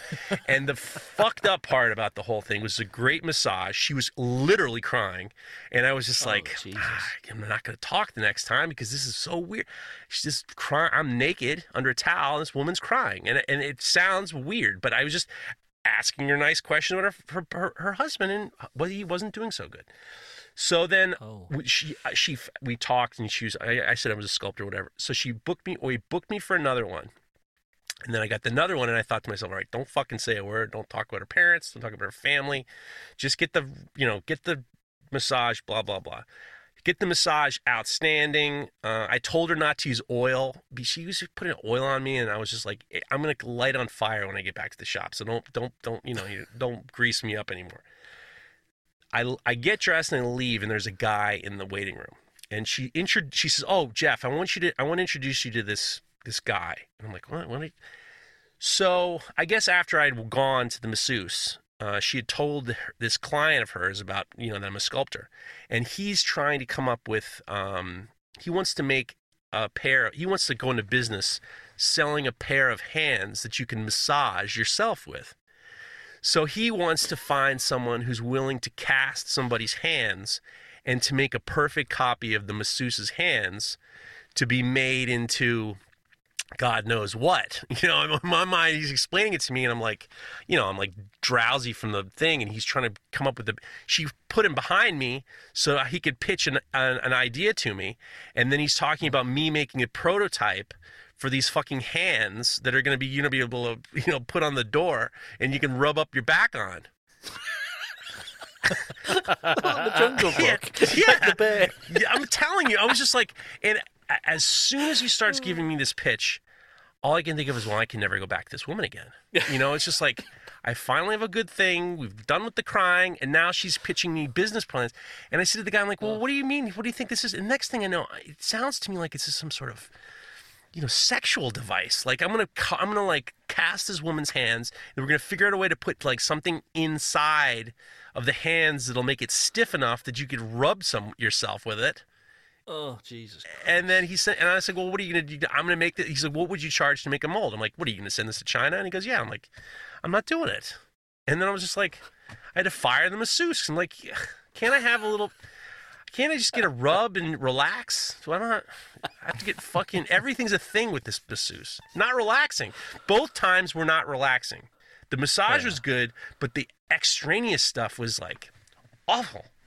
Oh, so that's the that's answer. Too bad. Get yourself an erection, ten percent off. Use Knife Talk ten percent off a rub and tug for knife talk. Jesus Oh, poor Meredith. Uh, thank you, Meredith. And in regards to books and stuff like that on forging, uh, you guys have any books that you would suggest? Not on sword making. No, I mean, there's a few on knives um, that I've got, and I, I I quite like, but nothing on swords. No, um, unfortunately not. All right. There, there's a Swedish maker named Peter Johnsson. Um, has nothing to do with rub and tugs. I mean, you can't make this shit up. and you're right down the door from like uh, George Weiner. uh, and he is probably the world's foremost sword scholar.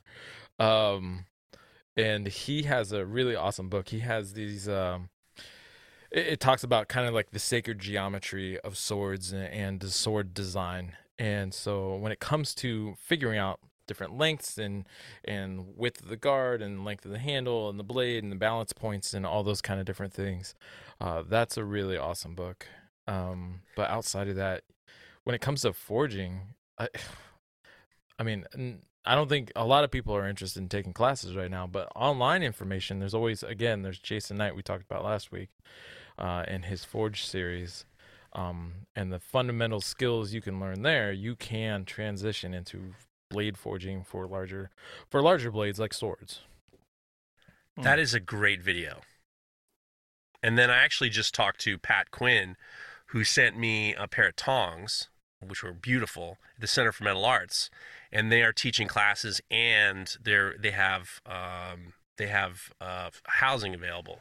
Um, I, it might not be swords, but it's like if you want to get into blacksmithing. Also, look up books from um, Jack Andrews. Jack Andrews' New Edge of the Anvil.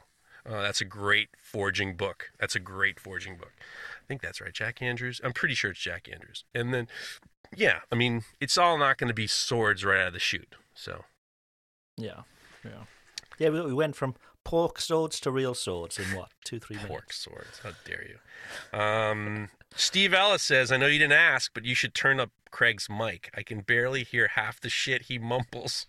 Meanwhile, Fader is blowing out my eardrums. oh, God.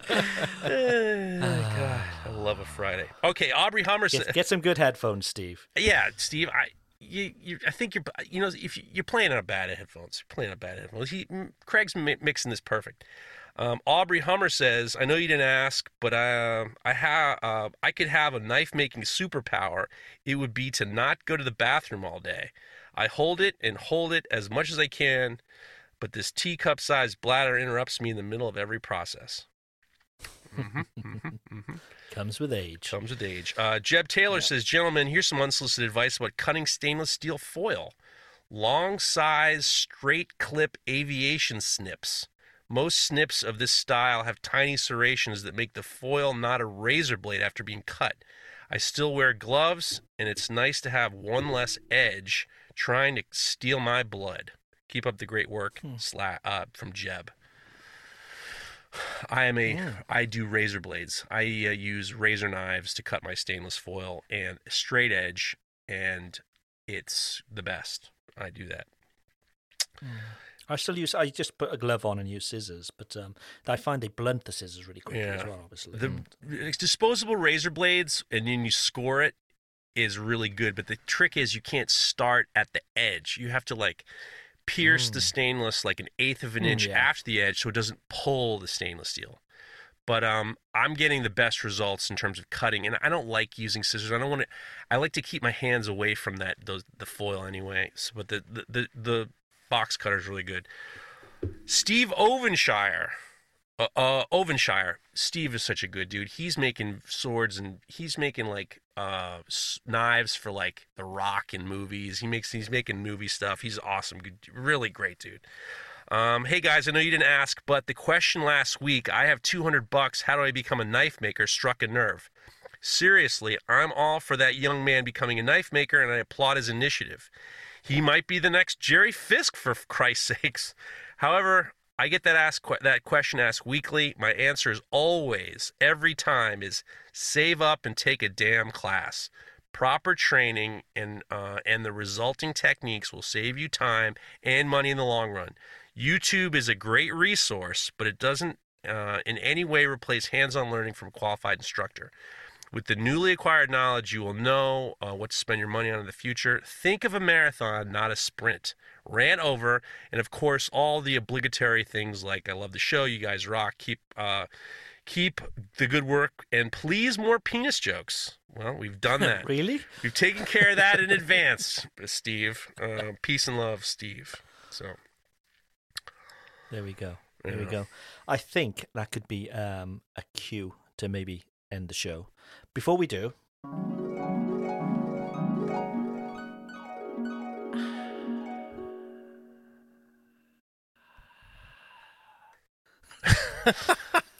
Sorry, I like a little- after the Very long recording. exhale. You got, you guys are like, it's a different vibe. I like it.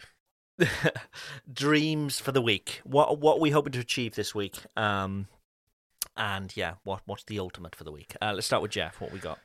Well, I got some forks to finish, which uh, some weirdo forks. I want to do some different forks. I'm going to change my fork around. Uh, I want to do more like there's this new thing, and I was talking to Tony about it because you know he was a professional chef, my business partner. There are these forks that these chefs are using for pasta, and they're like a they're like a the fork. What Tony told me most forks are for. For plating out. No, it's for like Oh. being able to. Sh- it, it the resistance can tell you how done something is. So like in the professional kitchens, they're using these long forks. It's almost like it's like a two pronged fork, and it's not like like a fork you would use to eat with. It's almost like looks like a like a, a tuning fork, and it's for to see um, the doneness of your fish, the doneness of your of your of your uh, beef, but also a lot of chefs like Chef Mark Vetri and all these like hot shot Italian guys are using it to plate their pasta. So I want to kind of I'm doing two different styles of forks. I got to finish up uh, next week, but I want to get into like this high level pasta fork. I want to get into the I got to knock into that teas tweezer craze. You know, I'm gonna get me into that like. Hmm. I need the fork- next offset serrated knife. I mean, it's fun. I mean, I like the. I, I would love to do tweezers. P.S. Fader Forks A shout a out good ring to- it, though. Fader forks. That's what they have. The, the spoon game's over. Uh, shout out to uh, the Artificery, who made a pair of uh, plating tweezers out of Damascus, about as good as it gets. Stainless, stainless Damascus. I sent the Tweezer King Tim Musig of JB Prince over to him. He J, those are the uh, those are the nicest tweezers of all time. I love to make tweezers, plating tweezers. So that's the Nice. I don't have a dream. I'm wide awake. Uh, Mareko.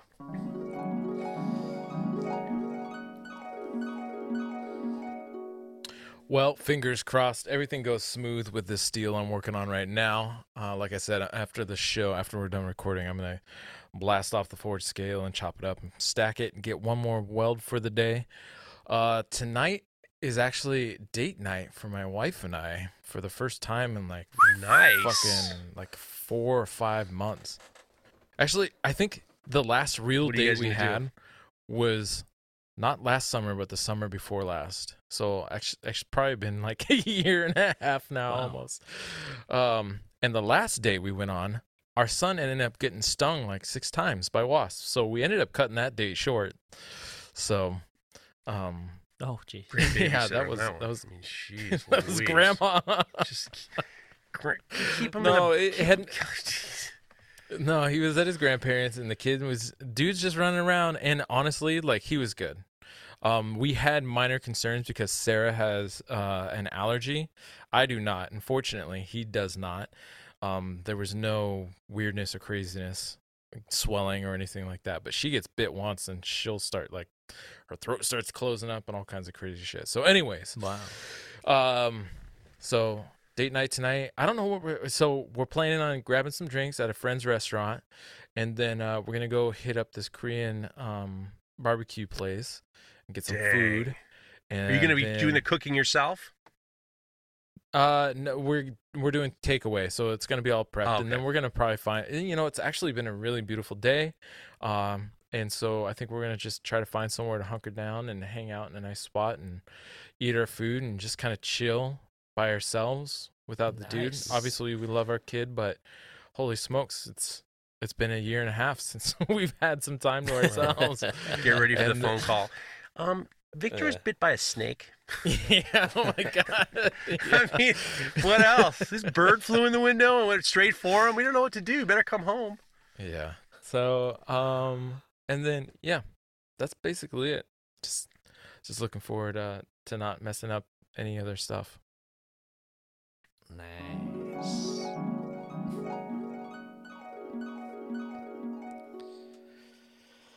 Okay, I need to finish this bloody space knife this week. Um, I've I've got to a point and I just I just set it aside. But yeah, this week that needs to be finished. Um, hopefully, you know, by next weekend. Um, I'm hoping to get the second prototype of the folding knife finished, and this is the one with the alternative handles. I think there's going to be two different sort of handles, uh, scales, um, and this is the second scales now that I, I just need to test out. Um, so yeah, so it's it's going to be a good week. Hopefully, um, not much can go wrong, and I just hope I get more time in the shop this week than than I did the past week. Um, and that's my week. So yeah, hopefully, um, all you guys listening, um, will have a good week too.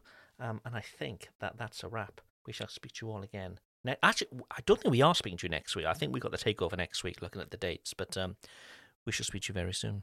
Bye for now. This show is brought to you by The Makery, the podcast network for makers.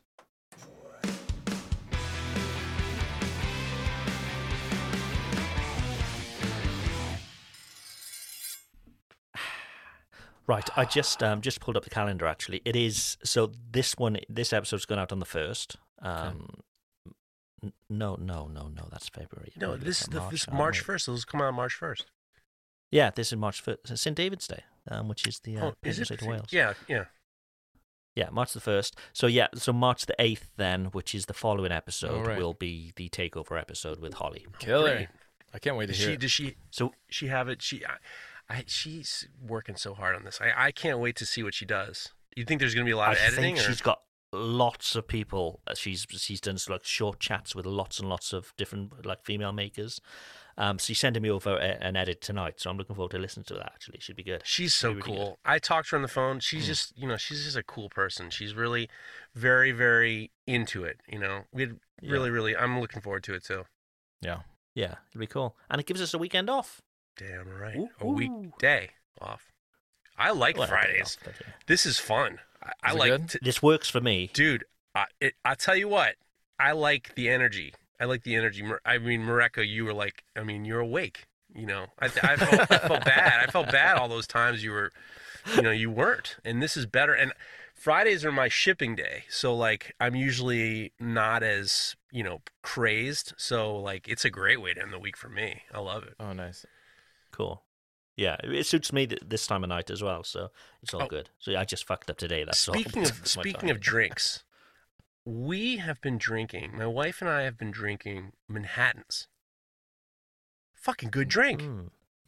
Is this What what's in a Manhattan? is it the Um, first time you've ever had a Manhattan? No, it's not the first time, but like Okay. you know, my I mean, no, not the first time. I don't really order cocktails, but it was a dr- somebody I don't know who it was drinking Manhattan. So I'm like, oh, let's make a fucking Manhattan. I got all this booze. My landlord gave me all this bourbon. So I'm like, ah, all you got to get some. It's, so it's bourbon, dry, uh, sweet vermouth, some bitters, and a cherry. Fucking good. It's delicious. My wife and I have been sharing sharing Manhattan. It's been great. Nice, Y- nice. Another, another Manhattan's in the winter, Aperos in the summer. That's Yeah. well, Aperol spritzes in the winter. Too, in the winter too. She don't give a shit. She She's still going Hillary's just like you got her hooked. She's just, just like, hey, let's have some Aperol spritzes. I'm like, it's 20 degrees out now. I don't give a shit. What I don't give a shit what temperature it is outside. so we're having Aperol spritzes all winter long. If you're liking that Nice. Aperol, you should try a Boulevardier. Have you heard that one? I've So- heard. I don't know what. I don't know it's what it is. basically a Negroni. Are you familiar with a Negroni?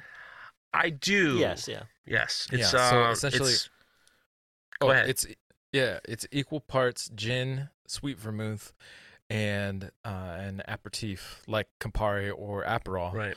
and then um, but so what a boulevardier is is um, you substitute bourbon for the gin, but it's Huh. the same drink, and it gets like a an orange peel, and uh, it's super tasty. So that's not too f- different from uh, Manhattan. Mm. No, it's not. I mean, a lot of those old hot cocktails are super simple, straightforward. It's fun. And then you Yeah. know what else we've been drinking? Fucking hard kombucha. You know what that? Oh, oh, Ah. jeez, no. Hillary used to make kombucha, and it was great.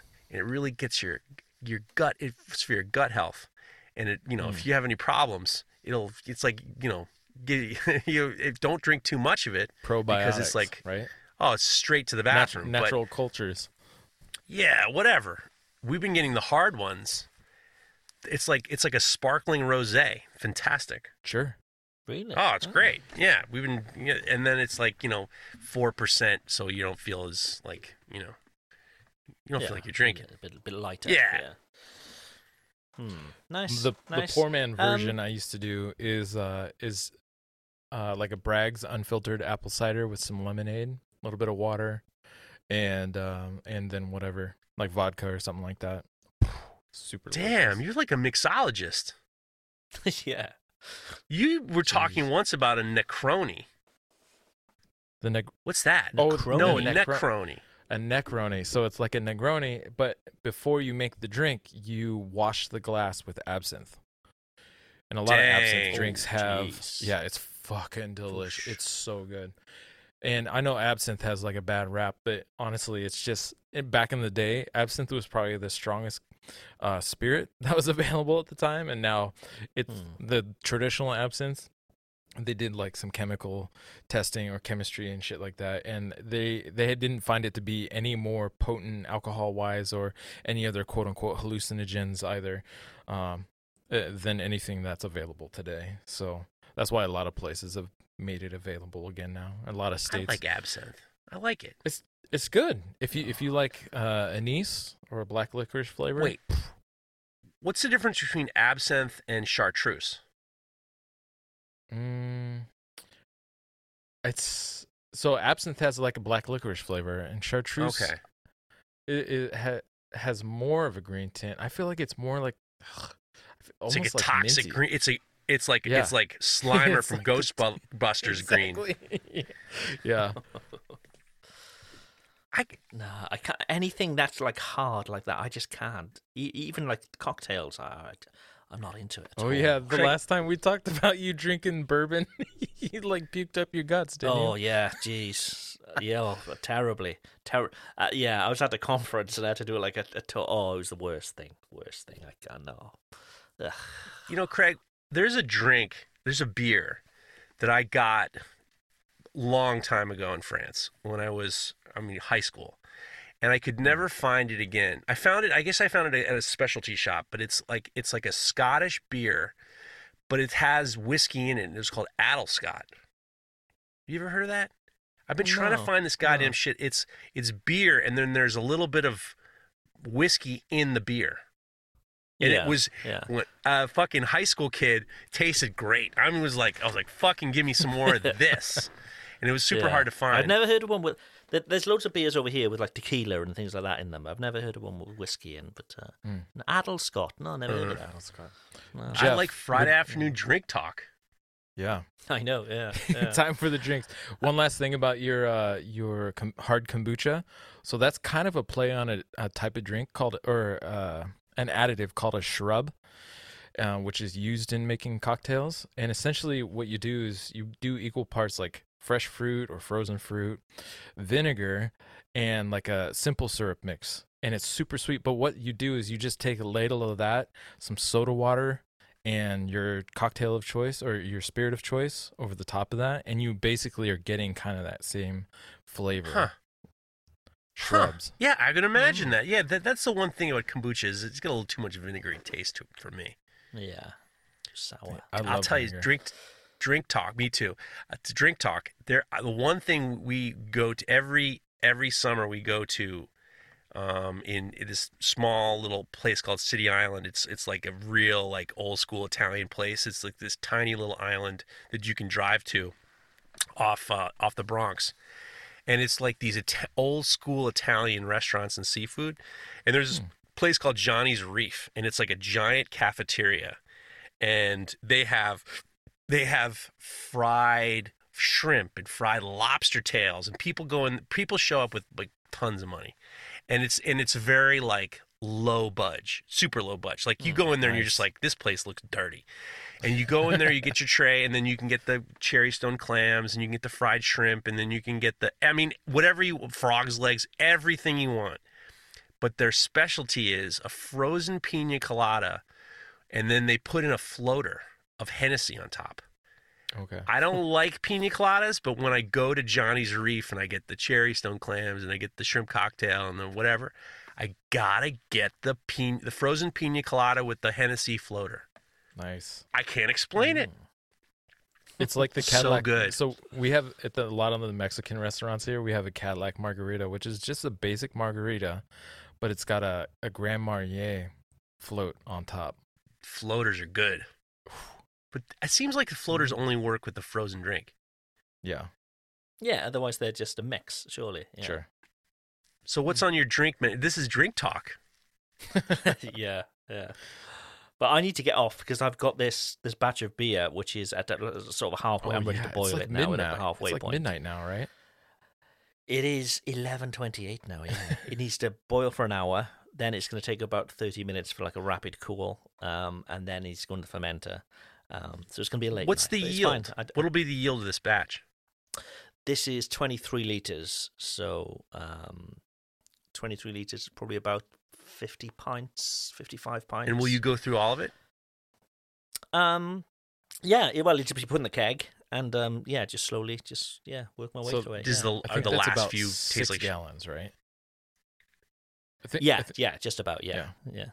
And you don't get sick of it?